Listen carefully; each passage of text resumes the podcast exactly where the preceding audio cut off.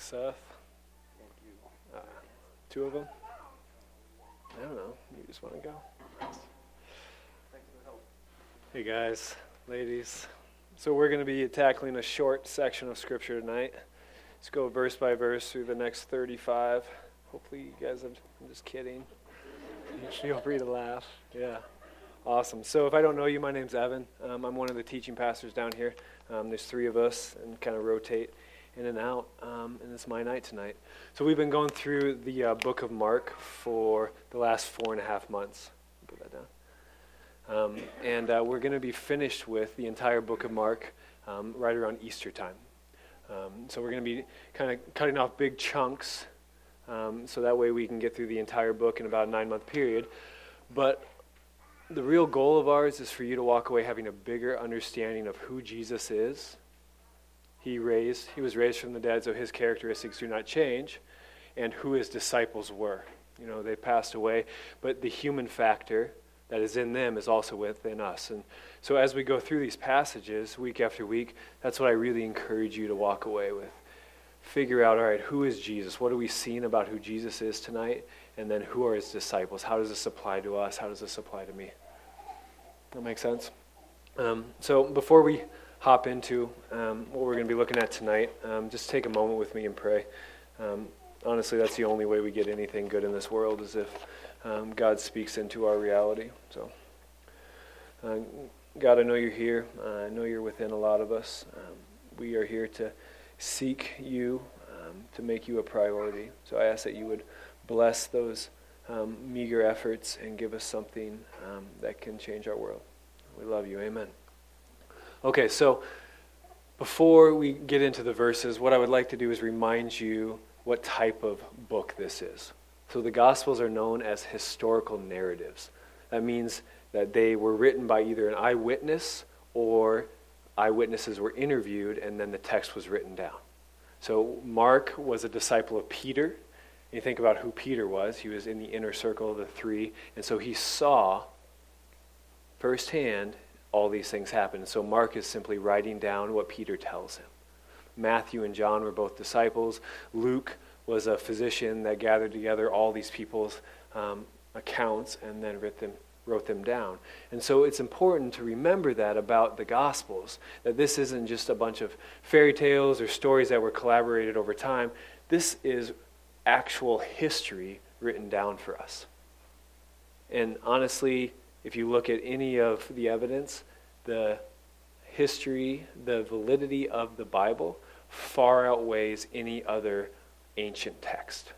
So the fact that we believe that Alexander the Great was who he was, or we believe anything about the Roman empires, or even Christopher Columbus, or anything, was because historians wrote down what they saw or what they were told. And we believe that is truth. And if we're willing to do that, then we need to believe what we read in the Gospels as fact. You know, there was thousands and thousands and thousands of people. There was like 15,000 people that received the bread in what we were going to look at tonight. And so they could have easily disputed that did not happen the way it happened. But none of them spoke up, and so it must have been true. So just keep that in mind as we approach this. This is actual history. This truly did happen. So, what I want to do tonight, since it's been a few weeks and we're halfway through the book, I just want to look back at the last six chapters and figure out all right, what is Mark telling us about Jesus? What are the major points that he wants us to walk away with? And there's three of them total, and I think I have it. We're going to look at these separately, and each one of these could be like a 30, 45 minute presentation, so we're going to go quick through them. But Jesus is the Messiah. What is Jesus' motivation? And then finally, Jesus' followers are flawed, but still given a role in his ministry.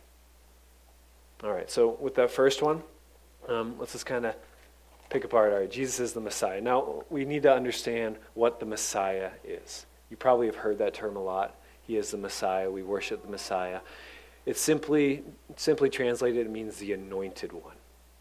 Right? Somebody was anointed for a specific act or service that they were to perform. In this case, it's God's anointed or chosen servant that would redeem humanity from the curse of the fall. So think back Genesis 1, 2, and 3. Adam and Eve disobey God, just like we all do all the time. We choose to trust ourselves instead of trusting God. And at that point, the world's broken and mankind is distanced from God. At that point, Genesis 3:15, right after the fall, God says, "I am going to send a redeemer." It's going to be one of Eden's offspring. and He's going to crush the head of the serpent. Serpent. You guys probably know what I'm talking about. At that point, he started, he pushed the dominoes that would lead to his Messiah. Right? And this Messiah would atone mankind for their sin, total forgiveness. He would defeat the evil in this world, Satan, sin, all the byproducts, and he would restore God's creation back to its original design. I hope you're grasping this. So, God, at the moment that the world was broken, said, I am going to send my Messiah. Thousands and thousands and thousands of years later, but he is going to do all these things. This shows you God's view on time. You know, if this interests you at all, we're going to be having a class in like a week and a half starting on Mondays, four weeks long, looking at Jesus in the Old Testament. It's not an Old Testament overview class, it's simply looking at the God that we see in Jesus all throughout the Old Testament. Same God. All right, so back to Jesus as the Messiah. Uh, the word Christ is a Greek word for Messiah. So you've heard of Jesus Christ. That means Jesus, the Messiah. So, what evidence do we have that he was God's anointed servant? So, the first six chapters, we get a little bit of his teaching. You got to think about what he was teaching this idea of repentance, of pulling away from what you are doing and turning back to God, right? And through his teaching, through his the way that he dealt with people, it shows a ministry of healing the broken and reconciling the lost. We're not talking just physically broken. He is reaching out to people that have been estranged by their society, that just don't know how to live their life, and they're looking for something new. And Jesus is there to embrace them and point them back to their Creator just like the Messiah would do. You know, and then obviously we got his miracles, and there's so many of them. Think about the number of healings he does of um, people with leprosy, the blind. He raises a girl from the dead. Just incredible stuff. He's casting uh, demons out of people. He even has power over nature. We see him walk on the sea here. He calms the sea another time. Unbelievable. I have never heard of anybody that has ever existed having this sort of power. Have you?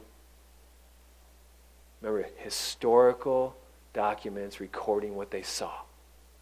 Imagine that. An individual having this much power over life, death, nature, the whole deal. You know, in the passage that we were looking at, Mark 6, 41 through 44. Mark, if you can find that and put it up. Um, we'll just see some examples of these miracles. 41 through 44. So, taking five loaves and two fish, he looked up to heaven, and he blessed and broke the loaves and gave them to his disciples to set before the people. And he divided the two fish among them all, and all ate and were filled. And they took up twelve baskets full of broken pieces and of the fish. Those who had eaten the loaves outnumbered 5,000 men. So the men were there with their, their wives and their families. We're looking at like 15 plus thousand people, most likely, that were fed from five loaves and two fish. And all he did was look up, pray, and started passing that out. Absolutely incredible, right? Mind blowing, must not be real, right? But again, written fact. People could have disputed it left and right, but it never was done.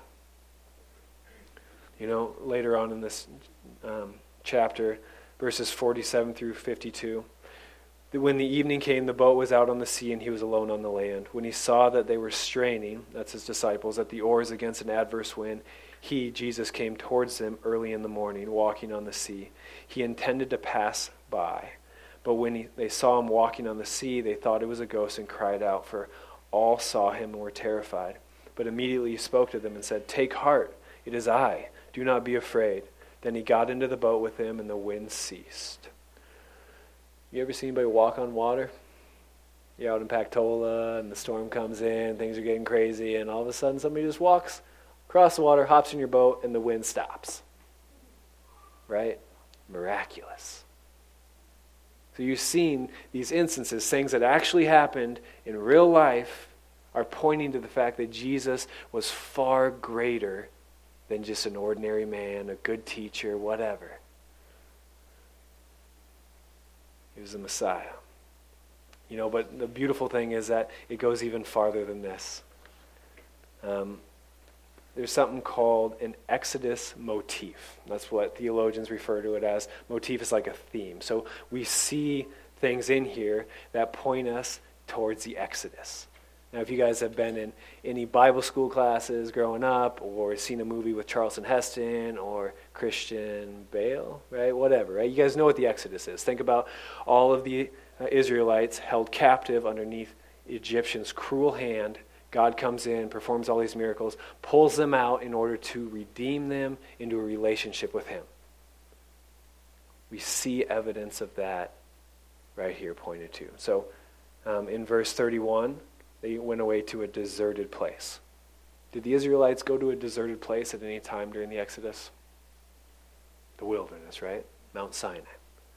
What happened while they were out there? How did they get fed? Bread from heaven. Where did this bread come from? Heaven. How many baskets did they end up with when the disciples collected all the goods? Twelve. How many tribes were taken out of Egypt to be redeemed by God. Twelve. Was there any part during the Exodus where they needed to have power over water? The ability to pass through water? What did Jesus do? Walked right on top of the water. You know how God caused the Red Sea to split? The wind. What does Jesus have power over? The wind kind of seeing what I'm talking about? This Exodus motif. And this isn't the only spot that happens, it's throughout Jesus' entire ministry. Now, why? So this is crucial to understand because the reason I think it happens, it makes us think of a time when God interacted with a portion of humanity in order to redeem them from an inescapable bondage. Think about Israel in Egypt. This is not simply a trick by the author to make his audience think that Jesus must be important. Rather, it is a series of real life events orchestrated by our Creator to show that in the same way He broke Pharaoh's hold on the Israelites and brought them into relationship with Him, He is using Jesus, the Messiah, to free us from the chains of our rebellion so that we can be reconciled with the one who created us. Does that make sense? A little bit. Now, I heard a rabbi or a priest once say that, you know, I'm not sure if coincidences are real, but they sure happen a lot more when God exists. Right? I uh, received, or I ran into a good friend's brother uh, at the Y. I was coming out and he was coming in. Didn't even know he lived here. Um, he just like moved back randomly, and I just ran into him and started talking to him. And then as I was walking out the Y, I looked down at my phone and I got a text from my good friend, the boy's brother, saying, "My brother's back. He needs to know God. Will you reach out to him?" Literally seconds after I ran into him. And so it's just like, man, that's a crazy coincidence. Or is it the creator of everything we know intervening to show us more, like he's doing here, to show us that Jesus is far more than an ordinary man? He is coming to do what I did in Egypt. All right, so what people similar to you and me witnessed and recorded Jesus doing makes it impossible or downright foolish for us to consider that Jesus was just an ordinary man up to ordinary things. His miracles are incomparable. Nobody else has done that. And the way that God has caused his events to, recon- to, to be knitted together with what he did in Egypt, it's just it's pointing to the fact that Jesus is the one that God had set in motion from the beginning of time to come and redeem us.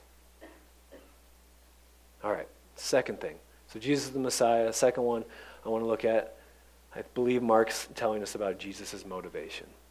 Um, two different times in Mark, we see his motivation. First one, Mark 1 41.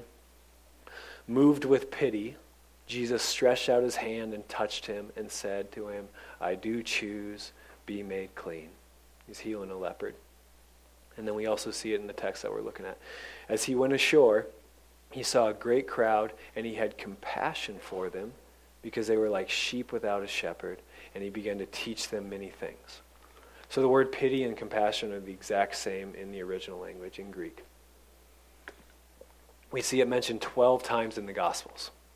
Uh, this is why Jesus was doing what he was doing. Now, the definition is feel compassion for, have pity on, have one's heart go out to someone. So take a moment to think about compassion. Right? We've definitely felt it in our lives. Anybody watch Fox News and see any reports on Syria and everything that's happening to the orphans in the war-torn country there? That feeling that's evoked within you? Or a commercial with Sarah McLachlan singing In the Arms of an Angel and there's all these sad little animals running around? Mark, if you wouldn't mind playing it. I'm, I'm just kidding. It is on there. I did find myself watching it this afternoon. My wife made fun of me, so I promised I wouldn't show it. No, just kidding. But we, we understand what compassion is, right? You think about people that are close to us or our neighbors and we see them go through hard things. It's just like this heart wrenching feeling like, man, I wish I could help them. This is why Jesus did what he did. Now, why is that important? When you catch a glimpse of a person's deeper motivation, you are able to understand what drives them to do what they do. So it appears that Jesus' words and his miracles are motivated by his compassion for all people. This means that his purpose in teaching and healing people stems from his love for them and his desire to see them redeemed from the brokenness of this world. So he's not drawing the crowds through his miracles and his teaching for notoriety or power, but he's doing this in order to heal the crowd and change the lives of the people. Now, this brokenness is not just the physical, it's also the mental and the emotional and the spiritual. The entire person, Jesus is looking to redeem. We see this in Mark 10 45, kind of what I would say the key verse of Mark is why he is there. For the Son of Man came not to be served, but to serve and to give his life as a ransom for many. So it's incredible motivation to do what he's doing. But what is even more incredible is that if he is God's Messiah, God's anointed, then he is doing what God has called him to do. Are you catching the connection? He is God's representative to the world. This means that we gain an insight into God's view of his creation, of us, humanity. If you wouldn't mind putting it up, I want you to read it too. Should be the next one. God's heart goes out to the broken. God, the creator of everything we know, the one who allowed the sun to rise today, his heart goes out to the broken. Not just physical, mental, emotional, right, spiritual. It goes out to us. Jesus' motivation in the entire Old Testament show God as one who continually loves his people his creation, and what does whatever he can to restore their brokenness. You know, Romans 5 8, in my opinion, sums it up so well. But God proves his love for us that in while we were still sinners, Christ died for us. So you got to think about this. The moment Adam and Eve rebelled against God in the same way that we would have done, God set in motion a plan to redeem a creation that just rejected him. God did not send Jesus to die for the righteous, those who have proved themselves worthy. Out of his compassion for the spiritually broken and the morally crippled, all of us, God sent his Messiah to heal all who desired to be healed, regardless of their actions, past, present, or future. Now, the application on this is monumental. You know, I believe that the way that we view God truly affects the way that we view this life. So, for atheists, for those who don't believe in a God, we are here just a collection of cells that randomly occurred, and the moment we die, we're gone. How could that not bring in a sense of hopelessness? This is all we got. It's kind of random. Or I believe in a God that's cruel, this malevolent creator that really doesn't care for his creation. And so I have no idea what's going to come my way and maybe my luck will run out or I'll do the wrong thing and then God will just strike me dead. Talk about the fear that that would bring into your everyday existence. But as we begin to see God's understand and see God's immense compassion for us and his obvious desire to reach us in the midst of our brokenness, it can change our perspective in life. Let me give you three. There's a ton, but let me give you three. One, we know that we can turn to our Creator for comfort and guidance no matter how we are living. Let that set in. No, we know that we can turn to our Creator for comfort and guidance no matter how we are living. That doesn't matter what you are up to over the last hour, week, month. It doesn't matter how you are living your life, how immoral and anti biblical you happen to be living. God is waiting for you to turn to Him and say, Save me, comfort me, give me guidance, show me a better way to live. He's not looking for you to get right in any way other than to fall before Him and say, I need you, help me. That's all He's looking for. And He wants to pour that compassion upon us. Number two, we can embrace the hope that God is for us, regardless of the pain we may be facing. Man, this world can be no good at times, right? There's so much pain and misery that can come our way. But we know that there is a God, the creator of all, that, that desires to comfort us, to guide us, to bring us through it. He's not standing idly by, waiting for things just to play out. He is, desires to intimately be involved in the midst of our suffering. And the third one, we see that we should have compassion for the broken that are in our midst. You know, Genesis 1 26, 27 says that we are created in God's image. We are created by a God who has compassion for the broken, we are created to have compassion for those who are broken around us. Regardless of what they're going through or how bad it is, we are called to have a heart to help them. I know there's a lot in here honestly, I think whenever we sit before somebody talking about the Bible or hopefully bringing truth, just pick one thing to walk away with and meditate on. Just one. Because if we're honest with each other, we're like a bunch of middle schoolers sitting here looking like grown ups, right? Brain is going everywhere, phones are buzzing. There's no way. So just grab one nugget that the Spirit is pointing out to you and just take that. You know, that's why I teach, is so I can have the the uh, incentive to just study and pour into it for my life. You know, what you guys get is up to you. Okay, so the third thing I think Mark is bringing is about us, his followers. Jesus' followers are flawed, but still given a role in his ministry. You know, like I mentioned earlier, Jesus does not change. He was there, he died, he was resurrected, made perfect, but his character does not change. So the Jesus that we're learning about now is the same Jesus that is. Um, and the followers, I think there's this idea of a human element, regardless of time or technology or country. There's just something within us that is so similar. And we can gain a lot from, from looking at these guys. So in the book of Mark, in all the Gospels, Jesus finds and calls his disciples at the outset of his ministry. I think it was verse 15 or 20 in Mark, in the first chapter, that he calls his disciples. So, right off the bat, he spends time explaining his teaching, and in a short time, he sends them out to be his representatives to the people. So, we saw this in chapter, the first part of chapter 6. They're casting out demons, they're healing the sick, they're telling people, repent.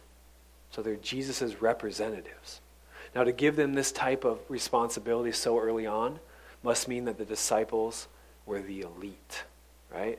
Intelligent men who knew the scriptures, who had much influence among the people, and had the same mission as Jesus to compassionately sacrifice their own lives for the people. Is this how the disciples were?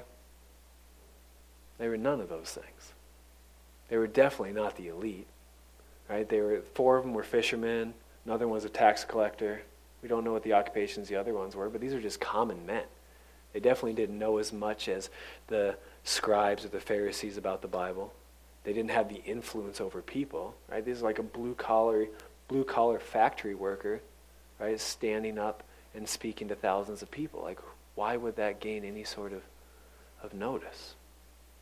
You know, and they didn't really have the same desire as Jesus to abandon their lives. It seems more like they thought he was going to bring his kingdom onto physical Israel and reign, and they were trying to like vie for higher positions in this new kingdom.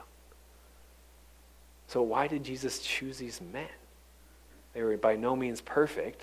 So maybe it was because they trusted him without hesitation. No matter what, they believed Jesus. And we see that's not true either. If we look at in Mark 6, where we've been looking, if we look at 35 through 37, so Jesus has been speaking to them, and then the disciples return. When it grew late, his disciples came to him and said, This is a deserted place, and the hour is very late. Send them away so that they may go into the surrounding country and villages and buy for them something to eat. So they come in and tell Jesus, You got to sh- cut it off. This is getting ridiculous. And he says to them, You go give them something to eat. Gives them a command. The, ma- the master, the sensei, the teacher. And they said, What? Are we going to go buy 200 denarii worth of bread and give them, give it to them to eat? They're just rejecting his authority, putting their own mindset on top of his own. And we see when he's walking on the water, they saw him calm the wind not that long ago. When he's walking in the water, they freak out. Like, oh my gosh, it's a ghost. A man that they've just been spending the last year and a half with.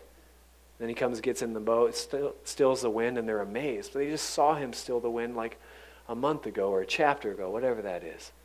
So these men do not trust Jesus without fault. They are not part of the prestigious. They have no influence. So why did Jesus pick them? Two things.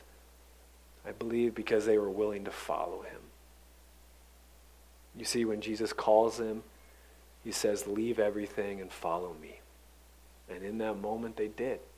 They abandoned everything. As flawed as they are, they are, and as much as they would doubt him in the future, they were willing in that moment when he called him to say, I trust you more than anything else.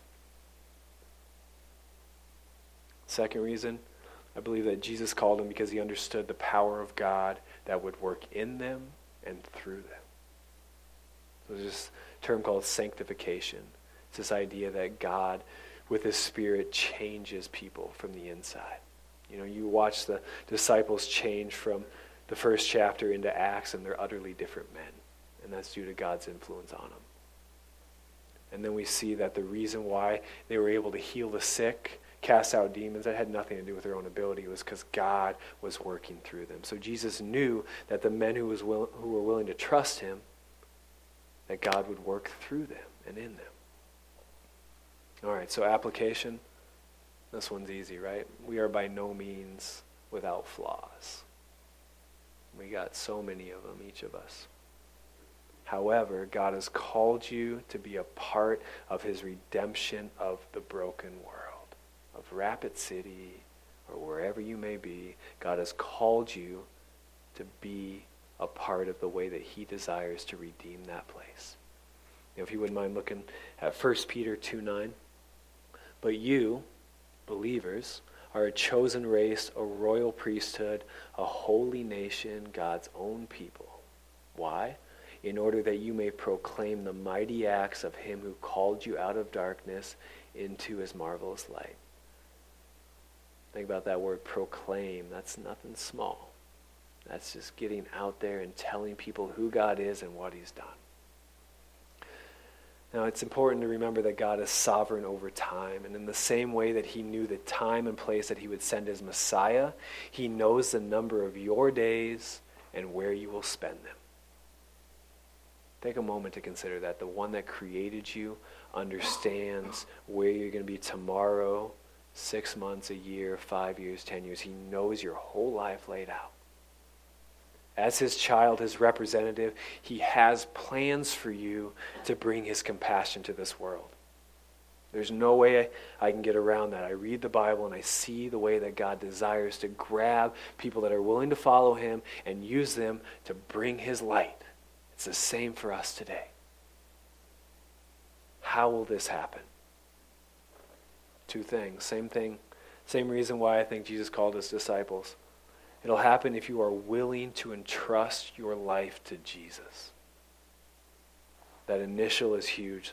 Jesus, I've learned about you. I believe you are the Messiah. I believe that you are the way that I can be redeemed to my Creator. You are a new person. But then you need to be able to continually do it. Day after day, wake up and saying, God, you caused me to wake up. You put blood in my veins and breath in my lungs. I surrender to you. Show me how to live. I trust you more than I trust myself. I trust you more than I trust my bank account. I trust you more than I trust I trust you. Willing to surrender to Him.